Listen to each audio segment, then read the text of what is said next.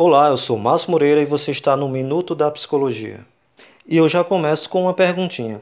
Em algum momento você já imaginou alguma situação catastrófica, assustadora, bastante ansiogênica?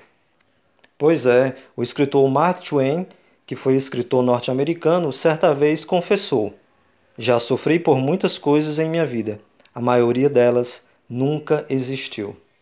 Você conhece alguém também que teve esse mesmo tipo de pensamento? Então, os pensamentos eles acabam provocando emoções e gerando comportamentos e reações físicas. No caso de pensamentos que geram sofrimento, eles irão gerar emoções negativas e reações fisiológicas como falta de respiração, respiração acelerada, sudorese, pulso acelerado, palpitação, dentre outras, causando assim uma sensação de ansiedade.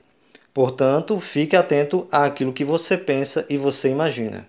Pense nisso e até o nosso próximo Minuto da Psicologia.